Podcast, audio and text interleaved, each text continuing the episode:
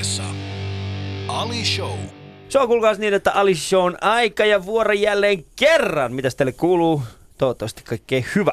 Mulla on tänään vieraana kukas muu kuin Sanna Kiiski, muumikahviloiden perustaja. Kelatkaa oikeasti siistiä. Kiva, kun Sanna pääsi tänne. No kiitos, että kutsuit. Tämä on kunnia. Niin, ja äh, mä en tiedä, onko tämä kliseistä, mutta äh, mä, mulla on aikaisemmin ollut niin aito kahvilayrittäjä vieraana. Mm. Niin, tai eihän sua enää voi kutsua kahvilayrittäjäksi, kun sulla on, teillä niitä on vähän enemmän. Mutta siis äh, Sanna on tuonut siis meille tuoretta pulla. Niin. Niin. En ole sentään itse, en ole valitettavasti ehtinyt leipoa sitä. Etkö? En. Osaat sä leipoa, Sanna? No se, joo, se on ehkä niistä mun sellaisista kodin taidoista yksi, mistä mä tykkään tosi paljon. Et mä en laita koskaan ruokaa. Niin. Mä lämmitän sitä, mutta mä en laita sitä. Oikeasti. Mikä, mikä toi on? Mä en koskaan laita No ruokaa. mulla on mies, joka tekee kaikki ruoat, Okei. Joka Mi- on hyvä siinä vielä. Niin, niin. No siis meillä on kotona myöskin aika pitkälti sama. Niin. Että Toki mä olen- jos keitän spagetit lapsille tai jotain niin kuin tällaisessa, mutta kaikki niin sanotut kunnon ruuat, niin meillä mies. Eikö spagetti ole kunnon ruoka? No mutta ei sen tekeminen nyt kauheasti vaadi. No mitä se on semmoista ruokaa, mitä sun mies sitten tekee, mikä tekee sitten semmoisen kunnollisen, mihin, se, mihin sinä et No kaikki laatikot ja, ja ah, okei. siis ihan siis sellaista kunnon systeemiä. kunnon ruokaa. Joo, mutta leipominen, se on aika terapeuttista ja kivaa ja se on lasten kanssa mukavaa puuhaa. Se on. Ja nyt tässä esimerkiksi joulun, joulun alla mä oon ollut paljon itse liikenteessä. Mä oon siis ollut paljon heittämässä keikkaa. Ja sitten on mielettömän hienoa, kun tulee kotiin. Kaikki valot, on- meillä on aika paljon jouluvaloja siellä. Meillä Mun- myös kuulemma vähän liikaakin. Se on, no, mä, mä jossain, silloin, mi- milloin te laitoitte jouluvalot? Marraskuun, äh, niin kuin siinä adventin luona. Niin, eli marraskuun Joo. loppupuolella kuitenkin. No, me, me, meillä oli, kato, siis, meillä oli jossain ehkä siinä lokakuun, marraskuun vaihteessa, kun mun vaimo laittoi siis pihalle valoja. Joo. Ja mä ajattelin, että ok, no ei se mitään, yritetään, mä yritän nyt ymmärtää tämän. No, no, me, sitä on ensimmäistä kertaa, kato, kun me ollaan niin kuin, tähän pimeään aikaan, meillä on oma piha. Joo. Meillä on aikaisemmin ollut ikinä omaa pihaa, me ollaan aina asuttu kerrostalossa. Joo. Niin, niin sitten nyt kun mä tuun kotiin ja mä huomaan, että mun vaimo on leiponut lasten kanssa pipareita. Vitsi se tuoksu. Mm. Kävin sisään, mä oon sillä, "Aa, missä näitä pipareita on. Ja sitten tietenkin ne on säästänyt joitakin Joo. niitä aamuksi ja sitten mä yritän aina säästää jonkun niille. Mutta se niin. tuoksu on ihana Se tuoksu on val- valta. Mikä on sun bravuri? leipomisessa.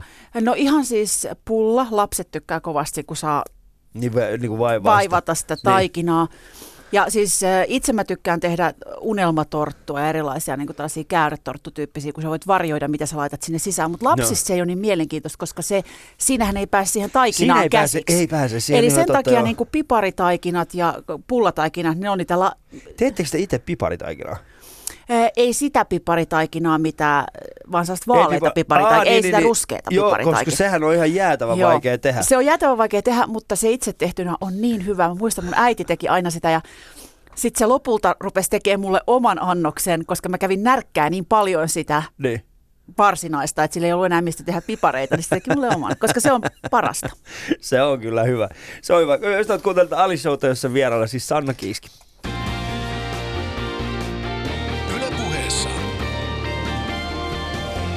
Ali Show. Ja täällä me olemme Pasilan yhä harmaantuvassa. Pasila on sellainen paikka, joka harmaantuu Kato, vaan mäkin lisää. muutuin ihan kokonaan harmaaksi. Niin mä katsoin, että sullakin on tollainen, mä, sullakin on tollainen niin harmaa, mikä toi on tollainen niin kuin, miksi sitä kutsutaan? Tämä on villatakki. Onko se villatakki? On. Siis se on villatakki, mutta ilman niin kuin, niitä nappeja. Joo. Se on käytännössä siis shaali, jossa on ha, niin kuin nämä hihat. se ei ole. Tai poncho, jos on hihat. Niin, Mm. se on poncho, jossa on, hi- eikö ponchossahan on hihat? Onko?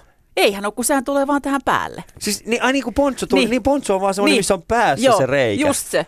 Niin muuten onkin, joo. Toi on, siis tää on, koska mä, mun vaimo osti mulle siis tollasia. Joo. Hän kävi, hän oli, hän, hän oli vasta, että nämä näyttää hyvältä.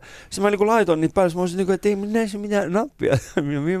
Miten mä saan näin Se on kiinni? vaan treeni, tämä laitetaan kiinni, se on trendikästä, anna Se on roikkua. hyvin trendikäs, niin. Niin. kyllä. Mutta Sanna, äh, sanotaan näin, äh, jos, jos sun elämä olisi elokuva, niin millainen se olisi? Minkälainen elokuva se olisi? Ää, no se olisi ainakin, itse asiassa mun täytyy sanoa, hauska kun sä sanoit ton, nimittäin Niin. Yhdessä vaiheessa kun elämässä oli aika rankkoja käänteitä, niin silloin mä ajattelin, lohduttauduin sillä, että jos mun elämästä tehtäisiin elokuva, niin se olisi ainakin semmoinen, että si- siinä olisi sellaisia niin kuin tunnekuohuja. Että se ei olisi sellainen niin kuin, se tasainen viiva, mikä syntyy, kun ihminen kuolee ja sä oot Joo. myös laitteessa, että se olisi vaan sellainen piip. Joo. Vaan tässä olisi sellaista, että se menisi ylös ja alas ja ylös ja ylös ja alas. Olisiko se semmoinen niin kuitenkin draama vai Oo, jännitys? Si- tragikomedia ehkä. Joo. Ja sitten mä oon miettinyt, että Gina Davis olisi aika hyvä esiintymään siinä. Ai Gina Davis.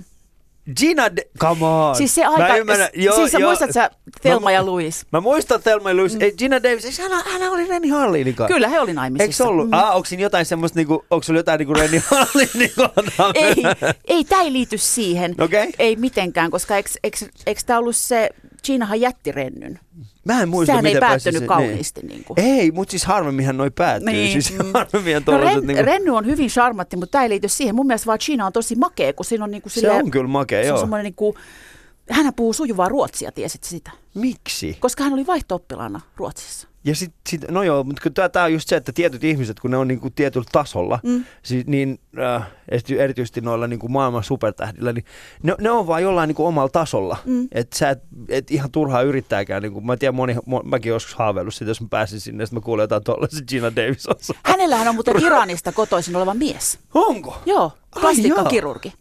no yllätys Jenkeissä. Okei, no joo, siis mun, mun serkku on siellä tota, Plastikkakirurgi. Ää, ei ole plasti- hän tekee siis äh, kauneuskirurgia, siis äh, suukauneuskirurgia, Oh. eli hampaat. Ja tota, hän, hän ei siis käytännössä, hän ei ole ikinä kertonut meille, kuka hänen, hän ei saa kertoa. Ei tietenkään. Mm. Että, tota, Gina ketä- saattaa olla hänen asiakas. niin, äh, hyvin mahdollista. Niin. Siis mä oon huomannut semmoisia juttuja, että, että niin kun, äh, jos mä, mä oon siis muutaman kerran ollut hänen luonaan, me ollaan kautta jotain ga, niin kuin punamattogaalaa, Joo. missä, on, missä käy näitä isoja, niin sit välillä, niin kuin, välillä hän niin kuin tarkka, tarkkailee hyvin, hyvin tarkasti mm. tiettyjä ihmistä. Mä oon siellä, onko tämä sun asiakas? Siellä, Mä en voi sanoa, sä. Mä oon silleen, no, sano jotain, sano jotain. Silleen, Mä en voi sanoa. Mutta se on itse mieli. Se lähti siis, se, mun serkun tarina on semmoinen, että se oli ensin mies strippari. Ja sitten sillä se niinku keräsi rahaa, että se pääsi äh, oikki, ei tuohon niinku lääketieteeseen ja sitten niinku sinne hammastieteeseen. Ja sitten siitä se, siinä päivänä, kun se valmistui, niin se näki semmoisen äh, lapun mm. yliopiston seinällä, jossa niinku vähän van, tällainen vanha tyyppi oli myymässä omaa praktiikkaansa. Ja hän otti tähän yhteyttä ja sanoi, että hei, että, tota, että hän, on valmistum, niin hän on valmistumassa ja, ja tota, että hän haluaisi ostaa tämän sulta pois. Ja sitten se vanha äijä oli silleen, että, mutta sä et ole, että hän on tehnyt tätä, että ei missään tapauksessa. Ja se mun serkku kertoi, että mitä kaikkea hän on joutunut tekemään, mm. pitääkseen tätä niin kuin työpa- niin kuin pitääkseen, pystyäkseen niin kuin opiskelemaan. Ja sitten tämä vanha äijä oli, oli silleen, että no, tuu, sitä, no, tuu, sen, seks, niin, tuu, tuu siksi aikaa, että jos mä, jos mä löydän jonkun toisen, niin sit mä myyn sen. Mutta jos en löydä, niin sä saat pitää tämän. Ja sitten tota, sit se tyyppi vaan niin kuin ihastui tähän mun serkun niin kuin työntekoon ja kaikkea tällaisia. Oli sille, sä ansaitset tämän paikan. Ja sitten käytännössä niin kuin myi sen hänelle ja nyt mun serkulla onko niitä, mitä niillä on joku 30 lääkäriä, jotka tekee sille duunia. Tostakin ja... saisi elokuvan. Siitä saisi elokuva myöskin. Siinäkin voisi olla Gina Davis. Niin, mm. mutta sä, oot- sä oot myöskin liittynyt viime aikoina yrittäjäksi. No ee, joo, mä oon ryhtynyt yrittäjäksi 15 vuotta sitten, kun mä ek- on siis niin kuin media-alan puolen töitä, että yritys mulla Mutta oli. siis, mut, mut, mut tämä on semmoinen mielenkiintoinen asia, koska Suomessa freelanceja pidetään. Oli se siis freelanceina vai oliko sulla mulla ihan osakeyhtiö. Ai sulla on ihan osakeyhtiö? Joo. Aa, no siinä tapauksessa, joo joo, koska freelancereitähän, mä en tiedä, onko freelancer jos sun mielestä yrit, siis totta kai se on yrittämistä, hmm. en mä missään tapauksessa niinku kiistä sitä, mutta se on vähän erilaista kuin niinku yrityksen No siinä on mun johtamista. mielestä, siinä on molempien huonot puolet. Hmm? Siis siinä, on niin kuin, siinä, siinä ei saa oikein kummastakaan niin kuin Niin, hyviä hyviä puolia. niin, se on, se on vähän semmoinen ikävä välimaasto monin tavoin. Mm. Niin, se on ihan totta. Mutta kerro.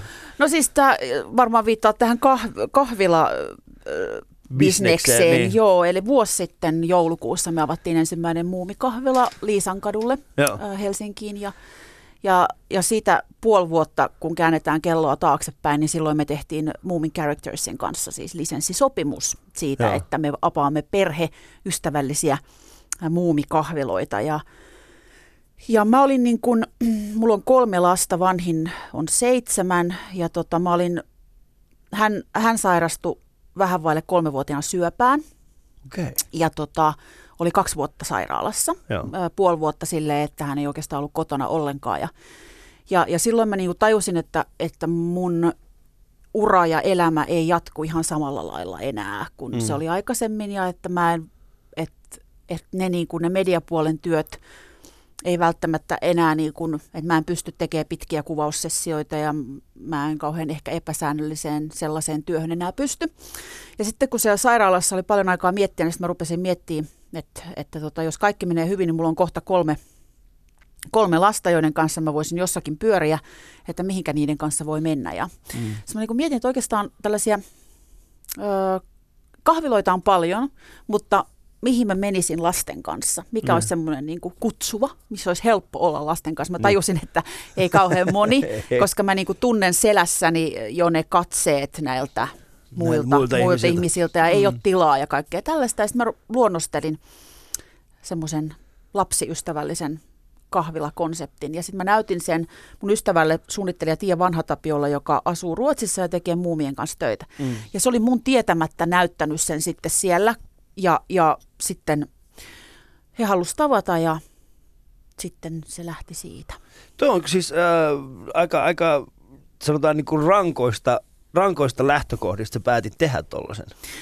Joo. Oletko nähnyt sen elokuvan Yes Man? Oon nähnyt sen, joo. Joo, Se on mahtavaa. Se on se, missä Jim Carrey Joo. ja sitten se, sehän on semmoinen aika, aika ootas mä yritän muistaa. Eikö se ole niin, että se on, se on hyvin, hyvin tällainen vetäytyvä ja Joo, se ja on sitten se aika päättää kaikelle päättä- sanoa kyllä. Kyllä, ja sitten yhtäkkiä se löytää itseään Joo. semmoisesta niin kuin, Mielettömistä tilanteista. Joo, mielettömistä tilanteista. Niin. Ja, ja tota, mä oon ollut aika semmoinen niin varman päälle pelaaja mm. koko mun elämän ja mä oon ollut semmoinen kympin su- tyttö koulussa ja kaikkea. Ja sitten sit oikeastaan kun sä joudut sellaiseen tilanteeseen, että et, kun mä olin aina niin kuin suunnitellut kaiken. Mm. Ja sitten yhtäkkiä, vaikka sä olit kuinka suunnitellut, niin sä et pystykään vaikuttaa enää asioihin. Niin se, että, että, että sä joudut niin sellaiseen epävarmuuteen, joka niin kuin heijastuu vieläkin meidän elämään, Mm. mm. niin se teki, teki minusta ja teki mun miehestä tosi rohkeita. Et Joo. meistä on tullut hyvin niin kuin nöyriä, mutta rohkeita elämän edessä. Niin. Että tavallaan niin kuin kokee sen, että mm, varman päälle, pel- sä voit pelata varman päälle, mutta se ei kuitenkaan niin kuin välttämättä kannas, kanna. Että kaikki voidaan viedä sulta niin kuin silmänräpäyksessä pois. Niin, ja erityisesti siis, joo mä ymmärrän kyllä, ja, ja varmaan niin kuin sillä het, tai siinä niin kuin sun kontekstissa tarkoitat varmaan enemmänkin sitä, että siis se elämä voidaan viedä Kyllä. pois. Eli kaikki, millään muulla ei ole mitään merkitystä. Ei. Että se niin kuin, mä ymmärrän siis tämän, ja on myönnetty, mä en odottanut ihan näin, niin kuin en, en, en, en odottanut ihan tällaista niin kuin tarinaa siihen, sinne taustalle. Mä, mä osasin jotain aavistaa, mutta mä en ole ihan odottanut niin kuin tällaista. Kerro tota, ähm, eli sun, tästä, mo- mitä tästä on nyt kaksi vuotta aikaa suurin piirtein? Siis mun poika sairastui neljä vuotta sitten. Neljä vuotta sitten jo. Ja sitten, Joulu, marraskuussa jo. jo, ja sitten sen kahden vuoden aikana, kerro mulle, miten sun elämä muuttui sen kahden vuoden aikana? No, Siis, ensin, mi, mitä, sä, mitä sä oivalsit itsestäsi heti ensimmäisenä? no joo, siis kun mä siihen elokuvaan viittasin, niin Mm. silloin marraskuussa neljä vuotta sitten, niin uh, poi, poi, poika sai siis syöpädiagnoosin ja hänet leikattiin samana päivänä, kun meidän kolmas lapsi syntyi. Okei. Okay. Kello yhdeksän aamulla 22. päivä marraskuuta. Me oltiin viereisissä sairaaloissa. Mä toisessa olin, olin sektiossa meille syntyi tyttö ja toisessa sitten Ben oli leikkauksessa lasten klinikalla samanaikaisesti. Ja mun mies juoksi sieltä käytäviä pitkin, että hän ehti vastaanottamaan sitten tyttären, kun hän jätti pojan sinne toiseen. Niin.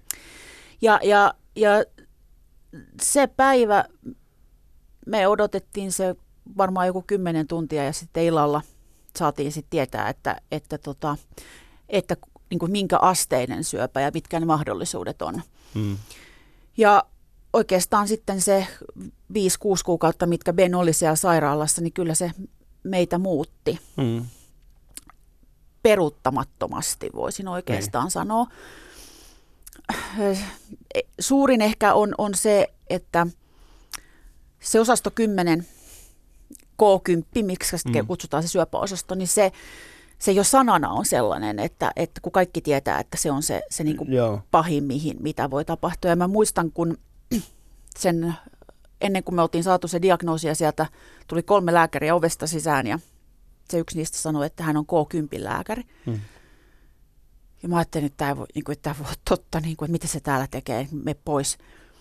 Ja sitten hän sanoi mulle, mä olin yksin siinä, mies oli silloin käymässä kotona, niin hän sanoi, että siellä vatsa, koko vatsa on täynnä kasvainta. Ja sitten mä sanoin, että voisiko se olla hyvä laatuna, sanoin, että ei voi olla. Mm. Sitten mä, mä ajattelin, niin kuin, että miten, miten se voi sanoa tuollaista, että kun ei se, niin kuin, että miten se voi sanoa. Niin. Mä ajattelin jotenkin, että ei se ole varmaan väärässä tai jotain.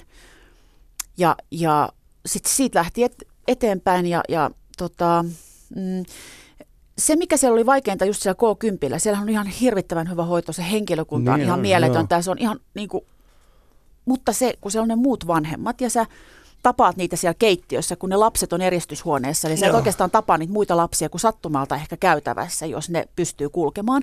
Joo. Mutta sä tapaat ne vanhemmat, sä tutustut niihin vanhempiin, sä kuulet mm. ne tarinat ja ne kohtalot. Ja sitten tulee se aamu, kun, kun, tai joku hetki päivässä, ja, ja sä näet, että sen lapsen huoneen päällä palava valo on sininen, joka tarkoittaa, että se on, siellä on kuollut joku. Mm. Ja sä tajuut, että se on just et, niiden vanhempien Joo. se lapsi. Ja, ja sitten sä niin ajattelet, että kun se voisi olla me. Mm. Ja se meni noin läheltä, se oli toi viereinen huone. Että se seura, niin kuin, että se syyllisyys ja sitten se suru ja se kaikki se sekoittuu. Että se on, se on niin kuin sen takia se on hirveä, kun sä tutustut niihin muihin vanhempiin, mm. kuulet ne ja ajattelet, niin kuin, ja se niin kuin, oikeasti se syyllisyys, sä ajattelet, että miksi meille kävi näin hyvin. Mm. Joo. Mä, joo, ymmärrän mitä tarkoitat, että miksi meille just näin. Niin. Koska silloin kun mun pikkupoika syntyi, niin hänellä oli ongelmia. Hänellä oli se ensimmäinen vuosi, oli siis tosi rankkaa ja mä oon itse ravannut siellä lastensairaalassa hyvin paljon. Hänellä ei ollut tietenkään vastaavanlaista, mutta, mutta hän oli sydämessä sitten semmoinen pieni, pieni haaste, joka sitten onneksi saatiin hoidettua.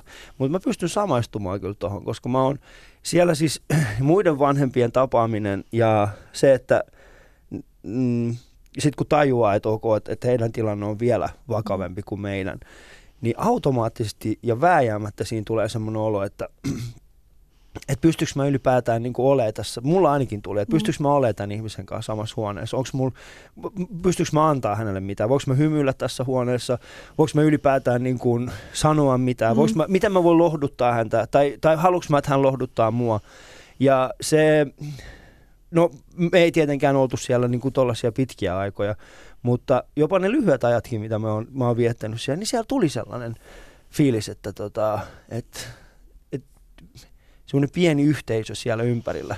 Niin kyllä se antoi jonkin verran voimaa, mutta kyllä se oli myöskin hyvin paljon semmoinen, niin kuin, joka, joka aiheutti mussa itsessäni sellaista, niin kuin, että mitä mä teen. Mä en osannut käsitellä sitä. Miten, miten, miten sä käsittelit sitä?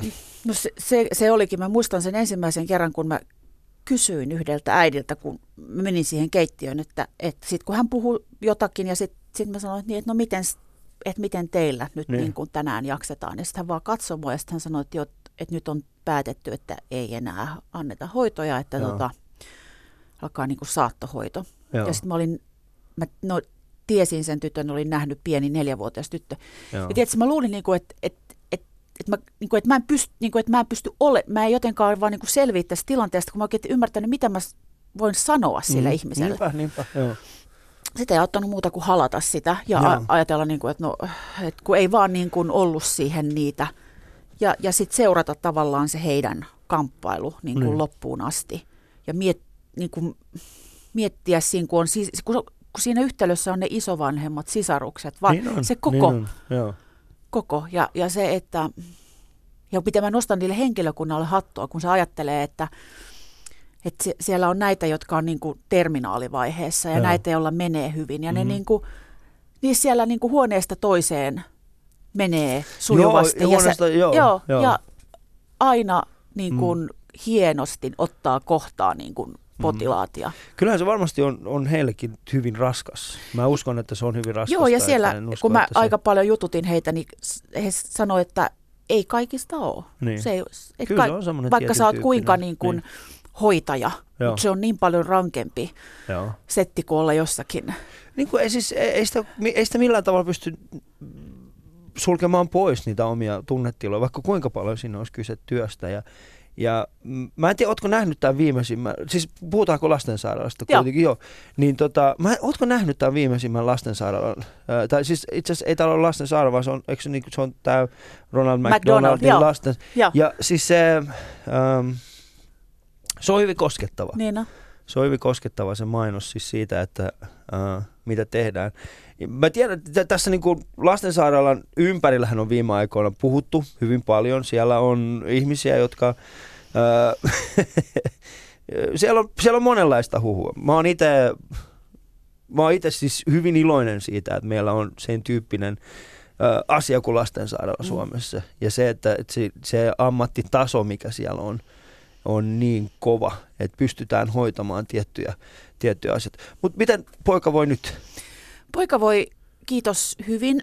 Meille jäi hyvin paljon erilaisia neurokognitiivisia haasteita niistä sytostaattihoidoista. Joo. motoriikassa ja puheessa ja kaikessa tällaisessa, mutta nyt just sitten äh, oltiin lastenlinnassa ja hänellä näitä, ollaan pystytty näitä diagnooseja purkamaan aika paljon. Ja, Hyvä. ja ensi syksynä hän menee kouluun ja dysfasia on nyt sitten enää. Niin. Mutta hän on nyt kaksi vuotta käynyt päiväkotia ja hän on, hän on ollut avustaja siellä, että hän oli ensimmäisenä vuonna niin fyysisesti Joo. loppu, ettei oikein olisi, olisi selvinnyt ilman avustajaa. Ja olen siis niin kiitollinen ensinnäkin se veronmaksajana, hänen mm. yksi sytostaattihoito, kun hän sai niitä mm. viisi vai kuusi, niin yksi setti maksoi semmoinen äh, 20-30 000 euroa. Joo. Joo, Niinpä. kyllä, plus se kaikki hoito, mitkä hän oli Joo. Siellä. Ja sitten nämä terapiat, hänen puheterapiat, toimintaterapiat, Mm. siis avustajat, ää, ää, erityis, siis koko tämä, minkä hän on saanut niin kuin psykologit, kaikki siihen niin kuin ympärilleen. Joo. Et ihan siis, niin Niin. kuin, ol, maksan ilolla veroja. Me maksamme ilolla veroja ja maksetaan niitä vähän ylimääräistäkin vaikka. No siis, siis kyllä tuossa tilanteessa sen niin kuin näkee, että, että ei kukaan kysynyt, että minkälainen vakuutus teillä on. Joo. Että sen mukaan olisi ruvettu arpomaan, että miten häntä Et miten se hoidetaan. on, joo, ja, ja, se, on mun rik- mielestä ja se, se on rikkaus hyvä. siellä niin. onkin siellä osastolla, kun, kun sä näet, että siellä on vanhempia hyvin erilaisista niin kuin taustoista. niin. Ja niitä lapsia hoidetaan kaikkia aivan samalla lailla. Niin. Se on kyllä totta. Se vanhempien, se, se skaala, mi- minkälaisia vanhempia siellä on, mm. Niin se on ihan mitä tahansa. Siellä voi nähdä ihan kenen tahansa. Ja Kyllä. Ne, niin. Ja, ja voi sanoa, että mä oon monta kertaa, mä oon äh, monta ko, ko, niin kahvikuppia juonut sillä niin kuin hiljaa tuijottaa toista vanhempaa, tietämättä yhtään mitään hänestä taustoistaan, mutta jollain tavalla ymmärtä, niin kuin ymmär, mm. ymmärtänyt täysin hänen niin kuin läsnäolonsa merkityksen, mikä on hyvin harvinaista, että sellaista pystyy ylipäätään ihminen toteuttamaan. Ää, ystävät, kuuntelette siis Ali Showta ja kieltämättä yksi syvällisimpiä haast- haastatteluja, mitä mä oon ikinä käynyt. Ja mä oon iloinen siitä, että mä oon päässyt tänään käymään sen Sannan kanssa läpi. Ää, mutta siis Sanna Kiiski on täällä vieraana. Ali Show. Mä, mä oon siis tutustunut Sannaan tässä viime, mis- viime, viime tämän vuoden aikana mm. Pääosin. Me ollaan Sannan kanssa tehty ää, tämän ohjelman alusta poiketen erittäin hauska toinen ohjelma, jossa oli paljon tanssia ja siellä oli paljon musiikkia. Mutta Sehän on ihan toisaalta- ymmärrettävää, että sä olit Niin. niin. siinä, kun sulla on serkkukin ollut strippari. Että. Se on, se on ihan totta kyllä. Ei me siis tehtiin, että se tulee jossain vaiheessa. Se Itse asiassa Kristakin olisi, Krista Joo. Siegfried. Hänkin on itse asiassa nyt tässä, tämän, tämän, tässä joulusessa Ali Show äh, revyssä niin sanotusti. Niin, ja on onhan siellä. Arja Koriseva, jos Arja on mukana, niin ei voi olla kuin hauska olla. Arja on mahtava ihminen. Niin. Tiedätkö, mä oon, mä oon siis... No ensinnäkin, m- miten sä päädyt niin kuin, ylipäätään media-alalle? Mikä oli sun niin kuin, se ensimmäinen... Niin kuin, No mä päätin noin kolmevuotiaana siis Niin. niin. vanhempieni mukaan, että musta tulee toimittaja. Ja, ja mun nimi oli Pekka Hyvärinen. Hänhän oli tämä legendaarinen toimittaja. joo, joo. kyllä, joo. Ja sitten mä kuljin joka paikassa. Sillähän oli tosi semmoinen matala ääni. Kyllä. Se ollut, siis toi äh, Tammisen Jarkko on joskus, tää, äh, siis tämä imitaattori, niin hän on joskus yrittänyt opettaa mulle Pekan, Pekan äänen imitoimista. Se on hyvin vaikeaa, koska siinä oli, siinä on niinku vähän nasaalia, mutta kuitenkin se tulee Matala, hyvin mm. matala, on Joo. Joo. Ja mä kuulin perunamuussi Nuijan kanssa ympäriinsä ja tein juttuja. Niin. Ja, ja siitä jäi mulle lempinimi, jota meillä vielä naapuritkin Kotkassa käyttää, Pekka Hyvärinen. Mm. ja silloin mä päätin, että musta tulee toimittaja. Niin. Ja sitten mä aloitin tuolla Radio Albatrossissa, joka oli tämmöinen paikallinen radio. Ja Niin, nykyään osa iskelmäketjua, joo. Niin mä aloitin siellä vuonna 1993 radiourani. Et siis, mutta miten sä päädyit sinne, siis oliko Kotkassa Radio Albatrossi, niin, niin oliko, millainen, millainen niin toimitus se no oli? se oli semmoinen toimitus, että mä pommitin tarpeeksi kauan sen radioaseman omistajaa, että se antoi mun ruveta tu- tulla tekemään sinne ohjelmaa. Ja sitten mä olen ollut myös niin. täällä Radio Mafiassa harjoittelussa, kuule. No, niin, Radio Mafia on Niin. hyvin mielenkiintoinen siirtymäkohta aika monelle. Ile Jokinen oli mulla siellä tota, tämmöisenä tuutorina. Ah jaa. Ja, ja Sehän on tyyppi joo, jo. Tenkasen Sami oli mun kanssa samaan aikaan harjoittelussa, joka on nykyään Hän on Radio nykyään sitä Pomoja. Bauer- Joo. Hän on Bauer Median niin kuin toimitusjohtaja. Teki muuten tänne semmoisen äh, Yle Puheelle palkitunkin sarjan, jossa puhuttiin siis, äh, se oli siis tämmöisen mainosradion, mainosradion historia. Joo. Se oli tosi mielenkiintoinen. Mä en tiedä, kuuntelitko sitä ollenkaan. En.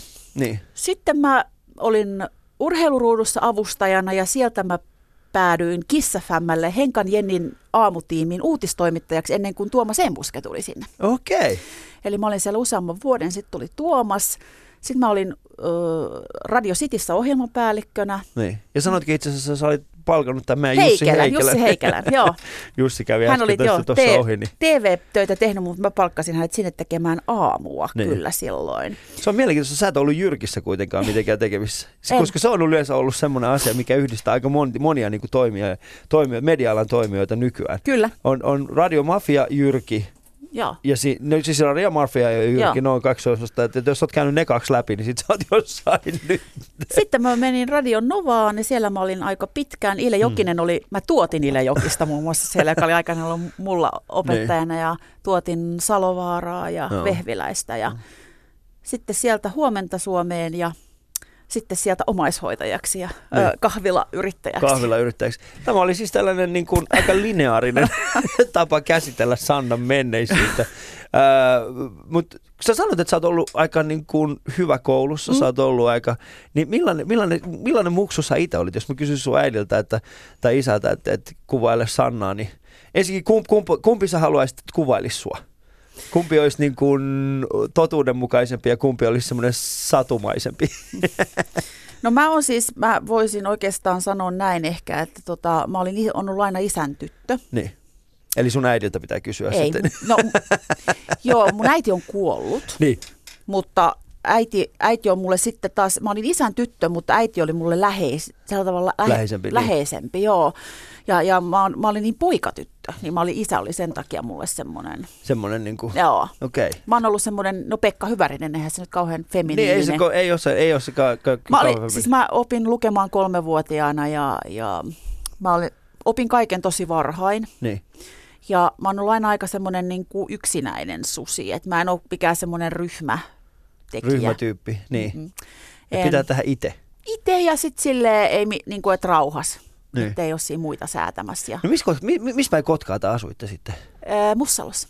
Mu- Minkälainen paikka se on? No se on semmoinen, mun, mun isän vanhemmat on asunut siinä aikana. Se on se, me asuttiin merenrannalla isossa omakotitalossa. Aika valtava piha ja niemi ja kaikkea sellaista. Että se oli semmoinen niin kuin, mm, aika ideaali paikka lapselle, joka halusi olla itsekseen ja niin kuin, tehdä omia juttuja. Miten ihmeestä edes löydätte enää tuossa merenrannalla olevan niemen, missä on oma kotitalo? No No, siis... Siis- on ihan jäätävä kalliita nykyään. toi mun isän vanhemmat tuli siihen, kun ne, ne joutuvat lähtemään sotapakoon Niin. Suusaaresta, niin ne Niin. tuli sitten aikanaan siihen. Sinne ja sitten rakensivat sinne. Joo. Se on se.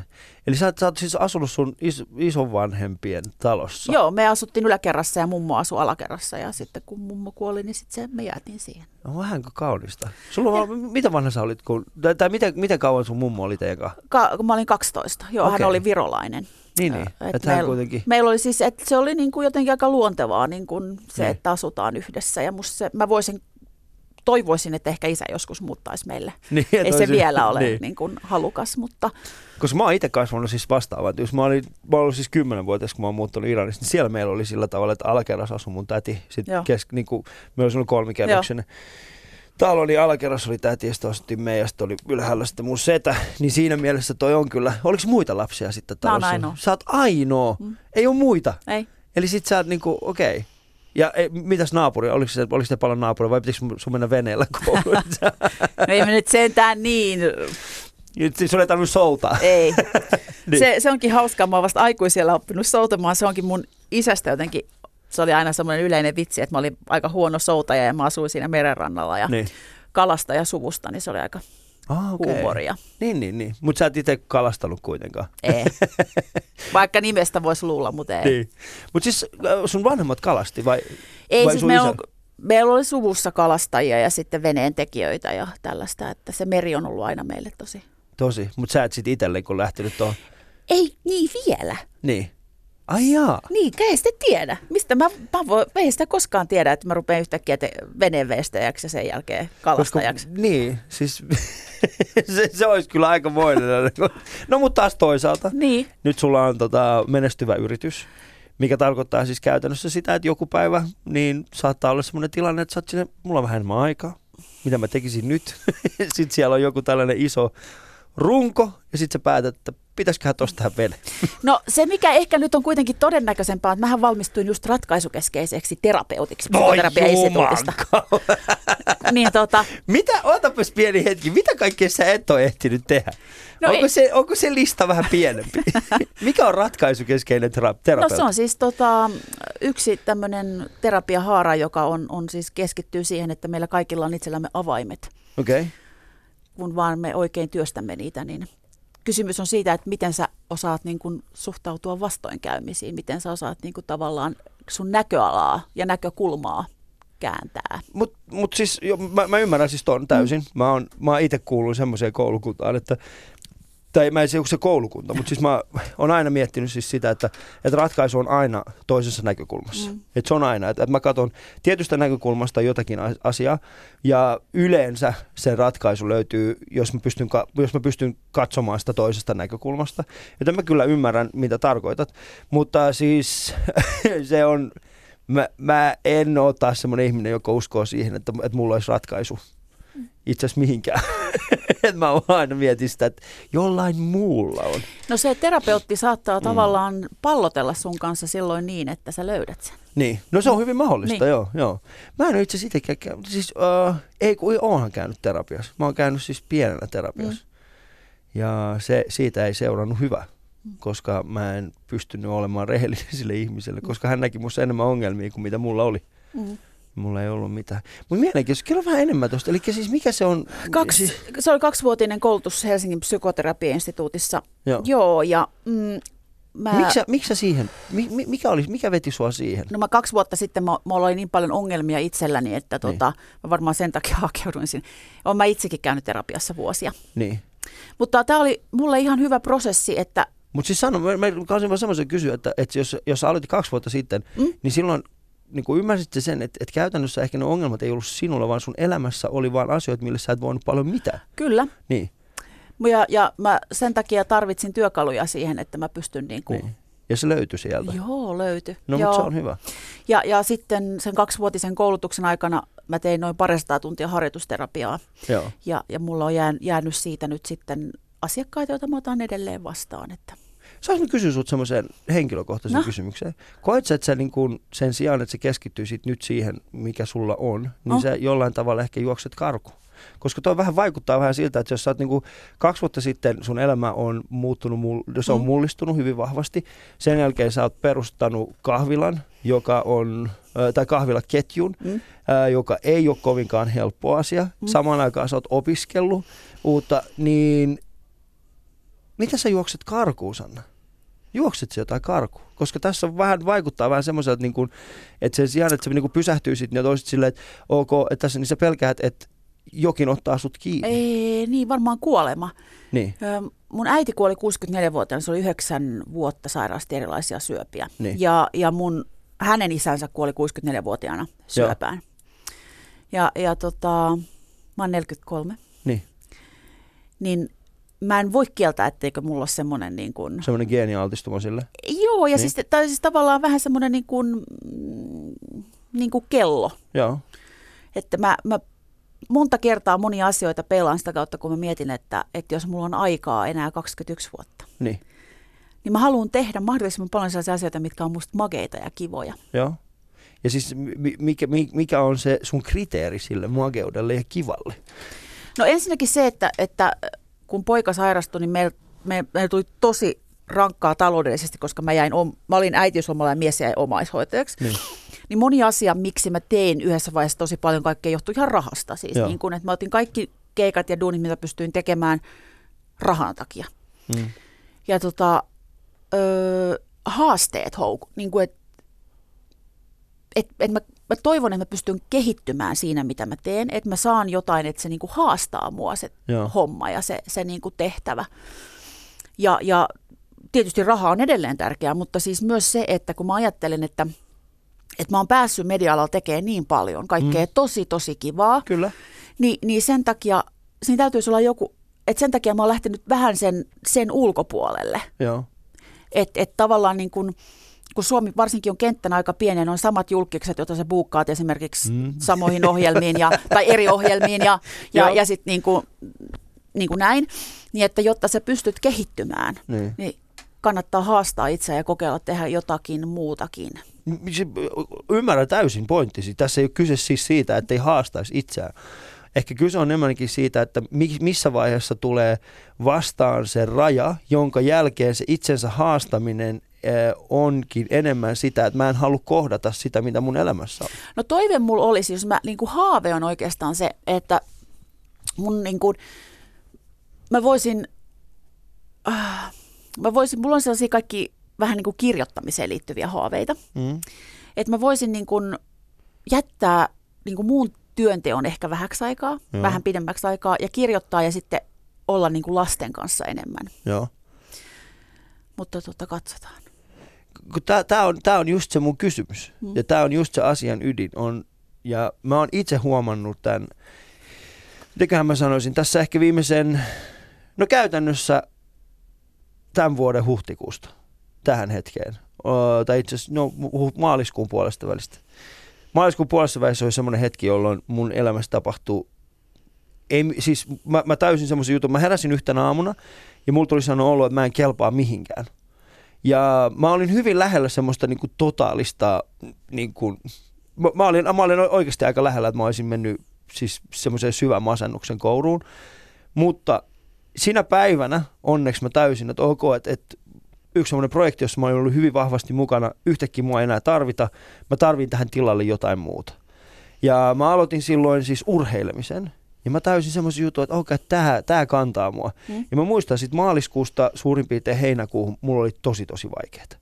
Sitten heinäkuussa tuli semmoinen hetki, jolloin mä otin irti ja etäisyyttä kaikesta. Mä olin täysin, mulla oli, siinä vaiheessa mulla oli syksyllä kaksi semmoista hyvää asiaa, mitkä mä tiesin, josta toinen tehtiin yhdessä. Ja, ja mä tiesin, että okei, nämä on tulossa, että mulla ei mitään hätää. Ja mä koko ajan kuvittelin sillä hetkellä, että se taloudellinen paine on mm. se, mikä on pakottanut mua tekemään töitä. Mutta todellisuudessa mä täysin semmoisen asian, että ei se, ei se raha ole ikinä ollut se ongelma. Mä, mä en ole ikinä edes katsonut paljon mun tilillä on rahaa. En ikinä. Siis jos, jos joku kysyy mulle tällä hetkellä paljon oli sun, niin kuin sun omalla tilillä tai firman tilillä on rahaa, mä en oikeasti osaa sanoa. Ja tämä ei ole mitenkään niin kuin rehvastelu, ei. Vaan se johtuu siitä, että mä oon aina kuvitellut, että mä oon tehnyt niin kuin asioita, mitä mä oon rakastanut. Ja niinhän mä oonkin tehnyt. Mutta sitten mä täysin myöskin semmoisen asian yhdessä vaiheessa, että öö, se tekosyy sille, että mä oon rakastanut sitä, mitä mä oon tehnyt, niin siitä on tullut, itse siitä on tullut tekosyy, että mä en vietä aikaa semmoisissa paikoissa, semmoisissa tilanteissa, jos mulla on epämukava. Ja mä en tee asioita, joita olisi, joiden, joiden, niin kuin, joiden, jotka on tärkeitä mulle ja mun läheisille. Mä en tee niitä, koska mä oon vaan silleen, ei kun mä teen mieluummin tota, koska mä rakastan tota enemmän. Mä en tiedä, ymmärrätkö, mä en tiedä, mm. niin kuin, saatko kiinni siitä. Saan. Ja, ja se, se, on ehkä, mitä mä haluankin kysyä sulta, että, että opitko se sittenkään mitään kaksi vuotta sitten, vai lähit sä semmoiselle karkumatkalle? Oletko ikinä pohtinut tätä itse? tällainen nopeasti Dr. Filmainen analyysi tähän väliin? No ei, en mä koe sitä karkumatkana, koska siis, siis tota, mä oon, mulla ei ollut tavallaan mitään takeita, esimerkiksi kaksi vuotta sitten hän ei tätä kahvil, niin kuin, että tämä oli vasta ajatus. Niin. Et ensin tuli terapiaopinnot ennen kuin tuli tämä kahvila. Joo. Ja, ja mä hain niin kuin sillä terapian opiskelulla ihan myös niin kuin uutta urasuuntaa itselleni. Mm. Ja myös se, että mä oon kokenut valtavasti tota, saanut itselleni työkaluja, kun mä teen castingeja aika paljon, Joo. siis, en niin, siis ihan ei julkisten, vaan ihan kaiken tyyppisten. Joo. Niin se on auttanut mua. Niin, eli haet ihmisiä niin kuin Niin. eri, erinäköisiin ohjelmiin, joo. Niin, joo. niin, niin siitä, on, siitä koulutuksesta on ollut apua myös siinä. Niin, niin. Että se on, et sä oot saanut siitä myöskin niin kuin toisenlaista apua. Se on, mä oon saanut siitä toisenlaista apua, siitä Mm. mm. itselleni apua ja sitten se, että tota, ei siitä ikinä mulle varmasti niinku sitä täyspäiväistä työtä tuu. Mm. Mutta, mutta joo, se oli niinku yksi vaihtoehto, että mä mietin, että, mm, että mitä sitten niin kuin vanhenevana naisena mediakentässä tekisi, niin sitä voisi tehdä sitten jotain muutakin. Toi on kyllä itse asiassa ihan hyvä. Toi on, nyt, nyt tuossa on enemmän järkeä. Kato, tuossa on enemmän järkeä, koska nyt mä ymmärrän sua ehkä vähän paremmin. Mä tein nopean päätöksen, johtopäätöksen sun sanomista ja yritin sitä kautta ehkä löytää siihen jonkinnäköisen, jonkinnäköisen ristiriidan, mutta mä ymmärrän sen, että sä olit ehkä enemmänkin semmoisen uravaihdoksen mm. Mm. edessä. Et siinä mielessä se, se on ihan hyvä. Mi, mil, miltä susta nyt tuntuu? Minkälainen niin fiilis sun nyt tällä hetkellä on? Sanotaan näin, että sulla on, sulla on opinnot takana. Mm. Öö, teillä on niin kuin pojan kanssa asiat paljon paremmin. Öö, sulla on tällä hetkellä siis yritys, joka on menossa pörssiin. pörssiin ää, ja, tai niin, kuin sit, niin, Joo. niin, tässä on paljon paljon niin kuin, muutoksia. Millainen fiilis sun nyt on? Mikä on se, niin kuin, onko sun millainen turvallinen, miten, miten turvallinen olo sun nyt on? Ei mulla ole koskaan turvallinen olo. Niin. Ja nyt mä tajun, kun mä istun täällä radiostudiossa, niin, Niin. niin mä tajun sen, että, että kyllä, niin kuin, kyllä mä vielä joskus haluan tehdä radioa. Niin. Siis me tuossa alussa puhuttiinkin sunkaan, että sä oot muiltakin kuullut tätä, jotka ovat radioihmiset. Joo, niin siis ne, jotka on aloittanut, niin siis tää on, radio, on, radio on semmoinen paikka, että sit kun tätä on niin kuin tehnyt jonkin aikaa, Joo. tänne haluaa aina takaisin. Joo, eikö Niin. niin. se ole? On, Tässä on jotain mystistä ja sellaista niin. mageeta. niin. Niin.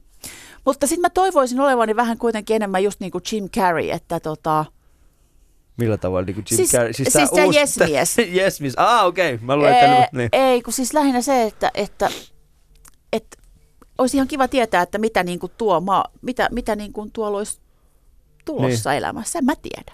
Eihän sitä tiedä, ja, ja eihän sitä mun mielestä tarvikaan tietää, mitä, mitä elämässä on tulossa, että voi nauttia elämästä. Ja että voi niin kuin mennä eteenpäin siinä. Niin. Niin. Kuin, niin. Ja jotain siis niin kuin, kaikki, niin kuin, että just rohkeasti uskaltaa lähteä mukaan uusiin juttuihin. Niin. No sä oot lähtenyt kyllä. Niin. Sä oot lähtenyt. Öö, nyt sä oot, siis sanotaan, mun, mun isällä on ollut kahvila. Mm. Mä oon, mä oon siis Juman kautta, mä oon joutunut siellä olemaan töissä. Ja aina kun sanotaan näin, että nyt kun joku sanoo mulle, että hei Ali, mitäs olisi mieltä tällaisesta niin kahvila ketjus. Mä ei, kahvila, niin kuin, perustaa, ei, se on niin kuin viimeinen asia, mikä mä ikinä haluan elämässäni tehdä. Ei enää ikinä. Et mieluummin se strippaaminenkin. Mieluummin, mieluummin mä opettelen mun serkun kanssa strippaamaan kuin siis se, että... Ja, mutta mä arvostan sitä. Ää, niin, eli sulla oli jossain vaiheessa se konsepti, Mm. että sä haluat mennä lasten kanssa. Joo. Kerro mulle, miten, mikä on sun mielestä Suomessa tällä hetkellä yrittämisen niin kuin, tila? Miten sä koet sen? Yrittämisen tila. Niin. Meillä on hirveän hienoja, niin kuin, siis, kun, jos mietitään startup-puolella, siis se on ihan mielettömiä tota, innovaatioita ja, ja, ja niin kuin siellä on hyviä juttuja tulossa, mutta mä huomaan sen niin kuin valtavan eron, kun meillä on osakkeenomistajana ruotsalaisia Joo. ja hallituksessa istuu ruotsalaisia versus suomalainen, ruotsalainen ja suomalainen. Koska Mm. siis ruotsalainen näkee jotenkin heti alusta asti, että et, et ne lähtee rakentaa kansainvälistä juttua, ne lähtee rakentaa niinku isoa juttua. Joo.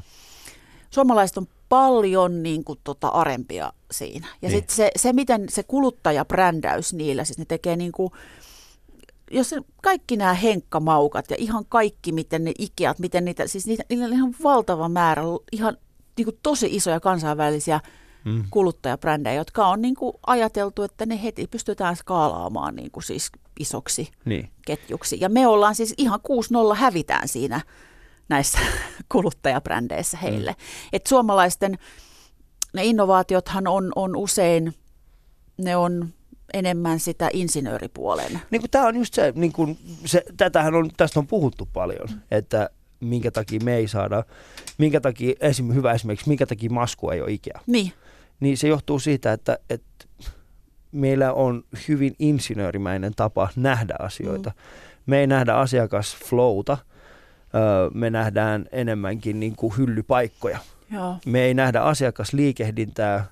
Meille myydään sitä, että meille myydään mattoja, joiden perusteella sä voit arvioida, kuinka monta ihmistä on kävellyt sisään, kuinka monta on kävellyt ulos, mutta meillä ei osata myydä ajatusta siitä, että mikä on se osuus asiakkaan lompakosta, kun hän kävelee sisään ja kävelee ulos. Ja hyvä esimerkki on siis se, että kuin moni on nyt menossa esimerkiksi suomalaiseen huonekaluliikkeeseen jouluostoksille? Ei kovinkaan moni, mm. mutta kuinka moni on menossa taas ruotsalaiseen? Aika moni. Ja, ja tässä se on. Ja sä huomaat sen ihan niin kuin selkeästi. Mikä on, semmoinen niin kuin, mikä on ehkä semmoinen kysymys tai semmoinen ajatus, minkä kanssa he, niin kuin, mikä, minkä kanssa he niin kuin jatkuvasti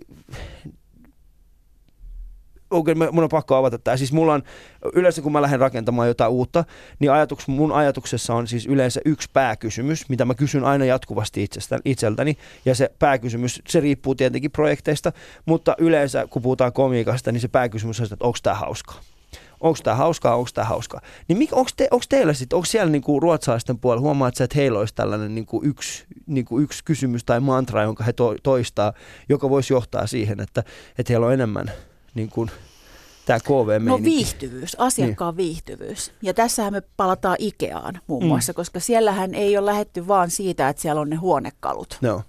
vaan se asiakkaan niin kuin se, se viihtyvyys. viihtyvyys. Niin. Joo. Mä ja. muistan, mä joskus Henkka Hyppänen, niin kun, siitä on kymmenen vuotta aikaa varmaan, niin Henkka sanoi siis tällaisen ajatuksen, että tota, että kun sä kävelet sinne Ikeaan, niin sä haluat vaan jäädä makaamaan niihin kaikkiin vällyihin, mitä siellä on. Niin. Mutta sitähän se on, Joo. viihtyvyyttä. Viihtyvyyttä ja, ja, ja sitten myös niin kuin, siis ruotsalaisille on tosi tärkeää, että tu, niin kuin jutuissa on tarina. Niin. Niissä ne, ne tunt, heille niitä tietysti kaikki nämä Ikean perustajat ja Henka ja Maukan perustajat, niin suvuissa on se tarina ja niin. se on, ne, nehän on siellä kuin, niin kuin rock-tähtiä. Okei, toi, toi on hyvä toi, toi on hyvä, koska siis tarinastahan meillä on toljotettu pitkään mm. Suomessakin, että pitää olla tarinaa. Mm. Ja mä oon itse ollut siis joskus aikoinaan semmoisissa jutu, missä me ollaan yritetty myös kehittää sitä tarinaa. Ää, miten, miten, niin kuin, miten, miten, miten sä kehit, miten, siis kun, mehän tiedetään molemmat siis se, että se tarinan pitää olla totta. Sä et voi mm. kehittää tarinaa. Sä et voi kehittää tätä tarinaa, mikä sulla on. Mikä se on se muumikahviloiden tarina nyt, jos mietit sitä niin kuin teidän omaa? Mikä no se mä, on se teidän Mä voin tarina? kertoa sen esimerkiksi niin, että miten Ruotsissa vaikka Expressen, niin. miten se, miten se mi, miten he, minkä he nostivat Joo. siitä. No se oli se, että miten tämä syntyi tämä idea. Joo. Eli tavallaan, e, e, et, että suomeksi se otsikko oli, että koskettava tarina niin kuin muumikahviloiden takana, ja sitten siinä oli kuva minusta ja mun lapsista. Ja, ja sitä kautta he toivat sen, että, että tota, tämmöinen juttu on, on mm. tullut, ja, ja eli, eli se erottuvuus tuli tämän tarinan kautta. Eli muumin kaikki tunsivat anyways, Joo. mutta se, että miten tämä niin kuin syntyi idea näistä muumikahviloista tänne, tänne Eurooppaan, niin se syntyi näin ja tralala. Ja sitten mitä palautetta mä oon saanut meidän henkilökunnalta sieltä kahvilasta, niin, niin he, ihmiset ovat lukeneet niin. ja he tietävät, niin kuin, että, että täällä on että tämmöinen juttu ja Joo. sairaslapsi ja näin. Ja sehän on, se on niin kuin ollut ikä, ikävä juttu ja mm. niin kuin kurja kokemus, mutta se tarina on tosi. Ja sen Joo. takia se niin kuin pystyy kertomaan niin, että se, se on sitten niin kuin tarina isolla teellä. Joo. Ja toi on, toi on hyvä, kun sä sanoit sen. Koska nyt mä tiedän, että mä oon, kuten sanoin, mä oon joskus tehnyt, öö, mä oon, moni yritys tällä hetkellä yrittää miettiä, mikä se heidän tarina on. Moni yritys yrittää miettiä sitä. Ja hyvin moni yritys menee myöskin siinä mielessä pieleen, että ne miettii sitä, että mikä on niiden kilpailijoiden tarina. Ja että pystyykö mä niin kuin vasta, saamaan vastaavanlaisen. Mm. Ja siinä mennään jo niin kuin hyvin väärin, mutta sulla on hyvin henkilökohtainen toi. Että se on, se on. Mites tota, nyt te olette laajenemassa, mm. eikö näin? Ää, ja kuten sanoit, niin ruotsalaiset haluaa enemmän tuollaista maailmanlaajuista kansainvälistä meininkiä, niin, tota, niin miten isoksi tälle? Mikä on sun, mikä on sun, Sanna, mikä on sun visio tälle? Onko se, oot sä viemässä sitä niin kuin ihan joka puolelle maailmaa? No ei, siis muumithan ei ole tunnettu ihan joka puolella maailmaa, mutta meidän yrityksen nimi on Cafe of Cartoons. Niin. Niin, eli sä pystyisit niin kuin, Pystynkin ja teinkin, että meillä on siis aika pitkällä niin kuin neuvottelut. joo, Muidenkin kanssa. Joo, kolmen, neljän, ehkä jopa muumia isomman. Oho, no niin on. Jäämme siis, jäämme siis ehkä odottamaan semmoista niinku Spider-Man kafeeta tai... En tiedä, mutta siis ää, ää, sehän on iso Niin. trendi maailmalla, siis brändien ja, ja niin kuin horekapuolen juttujen yhdistäminen, että eihän Niin on, siinä niin ole niin joo. mitään. Ei, ei siinä, siinä ole mitään uutta. Mutta miten sä pidät kiinni siitä, että se sama ajatus säilyy? Se sun alkuperäinen ajatus säilyy. Miten sä Sanna pidät kiinni siitä? Koska sehän siinä on, että siinä vaiheessa kun se ö, yritys laajenee, sinne tulee uusia ihmisiä, Mm. sinne tulee paljon visionäärejä. Ja paljon sinne toivottavasti mua lahjakkaampia Joo. ihmisiä. lahjakkaampia ihmisiä viemään asioita eteenpäin, mm. mutta ei yhtä lahjakkaita ihmisiä oivaltamaan sen, minkä sä oot ensimmäisenä päivänä oivaltanut silloin, kun sä oot miettinyt tota. Ja tämä on semmoinen asia, miten sä pidät kiinni siitä, että toi oikeasti pysyy? No ainakin mä oon nyt siis huomannut, että, että sellaiset kumppanit, ketä, tai ketä meillä nyt on jo tuossa mukana, niin niillä Mm. on niinku halu siihen, että, että mä oon siinä jollain lailla just mukana tavallaan vahtimassa sitä, sitä Joo. sydäntä. Niin, niin, että se pysyy siinä. Niin. Koska se on mun mielestä tärkeää, että siis äh, vaikka olisit minkä, ta- minkä tason yrittäjä, niin kannattaa oikeasti muistaa semmoinen asia, että, että se alkuperäinen idea, vaikka siis ei se alkuperäinen, vaan se alkuperäinen juttu, minkä takia sait sen läpi, Niin. on tärkeä. Ja pitäydy siinä kiinni, vaikka se olisi kuinka iso kansainvälinen menestystarina, niin se, että siellä pysyy vielä se pieni Sanna. niin, Joo, ja siis niin kuin mulle, mm, mulle on vaan tärkeää just löytää, tai että mä toivon, että se pystyy kasvamaan ja siihen löytyy sellaisia ihmisiä, jotka pystyy sen niin kuin, tavallaan sen kasvun tekemään, koska se on ihan, se on ihan niin kuin oma juttunsa ja oma duuninsa olla niin kuin kasvuyrityksen toimitusjohtaja ja tehdä sitä, että mm, mä... se on täysin hallitsematon. Joo, ja siis, Siis se, se se on on, niin joo. kuin, todella vaatii niin kuin siis, Mm. mm, et sä ole ekonomi. Joo, jos mä oon kauppatiedon maisteri, joo. Niin, niin siitä siis ei se- ole, siitä sanotaan näin, että vaikka olisi kuinka hyvä ekonomi, niin se ei, ei oppinut yrittämisestä mitään. Sehän siinä on. Mutta sit mä oon on, oppinut kaiken käytännössä sen Niin. jälkeen, kun mä oon lähtenyt sieltä ja perustanut oma, oman yrityksen ja sitten sen jälkeen yrityksiä. Mm. Ja sitten tajunnut sen, että okei, okay, mä tarvitsen paljon fiksumpia ihmisiä visionääriksi ja johtamaan näitä paikkoja. joo, ja siis niin kuin se, että, että niin kuin just vähän se, että miksi lapset esimerkiksi käy koulussa, etkä sä itse opeta niitä, Mm. vaikka ne on sun tärkein ja rakkain ja kallein niin kuin asia, mikä sulla Koska on. meillä ei ole aikaa opettaa niitä sanoa, olla rehellisiä. Jos sun pitäisi opettaa sun lapset vielä sen lisäksi. Ei, Niin. no mä en voi lapsi parat, jos ne olisi mun opetuksen varassa. Niin. Niin, mutta siis se, että sen, se on myös niinku firmassa, että sun pitää ymmärtää, että kuinka rakas se ajatus ja juttu sulle onkaan, Mm. niin löytyy sinua viisaampia ja pätevämpiä ta- tahoja, Joo. jotka pystyy niinku siis viemään sen johonkin.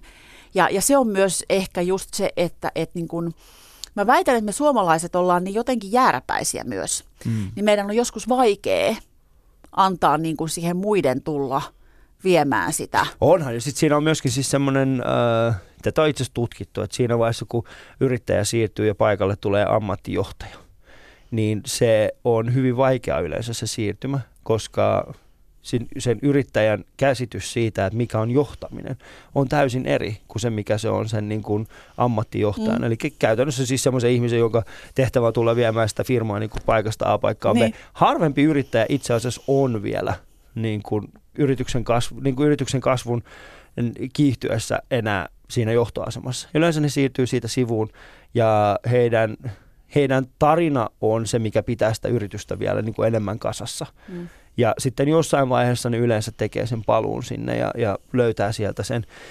Mutta, tota, mutta meidän aika alkaa loppu. Mä, me jäisin mielelläni juttelemaan sun kanssa vielä vähän lisää tästä kansainvälistymisestä. Ö, olet ollut toivo ei pelkästään suomalaisen yrittämiselle, vaan myöskin sille, että mitä kaikkea elämässä voi olla ja silti polskaista eteenpäin. Kiitoksia Sanna Kiski, että Ali Kiitos, että sain tulla. vieraana. Ja tota, seuraava Ali Show sitten tulee, kun se tulee. Ja muistakaa, että Yle Areenasta löytyy yli 200 muutakin Ali Showta, äh, mahtavia vieraita Sannan lisäksi, ja ne on yle.fi kautta Areena. Itse asiassa viime kesän nämä, nämä tota, TV-puolen puolen tunnin setit, nekin löytyy sieltä, niin käykää tsekkaa ja pistäkää vaikka palautteetta hashtagilla Ali Show Twitterissä tai Facebookissa tai ihan missä vaan. Yle puheessa Ali Show.